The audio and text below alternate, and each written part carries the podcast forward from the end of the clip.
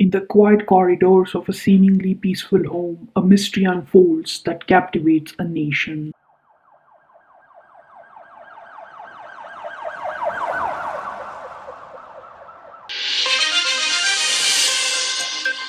Aarushi Talwar, a 14 year old girl, and the family's servant Hemraj Banjade found dead under circumstances that defy an explanation. An investigation that twists and turns, pointing fingers within and beyond the walls of trust. In a case where truth seems stranger than fiction, every discovery leads to more questions.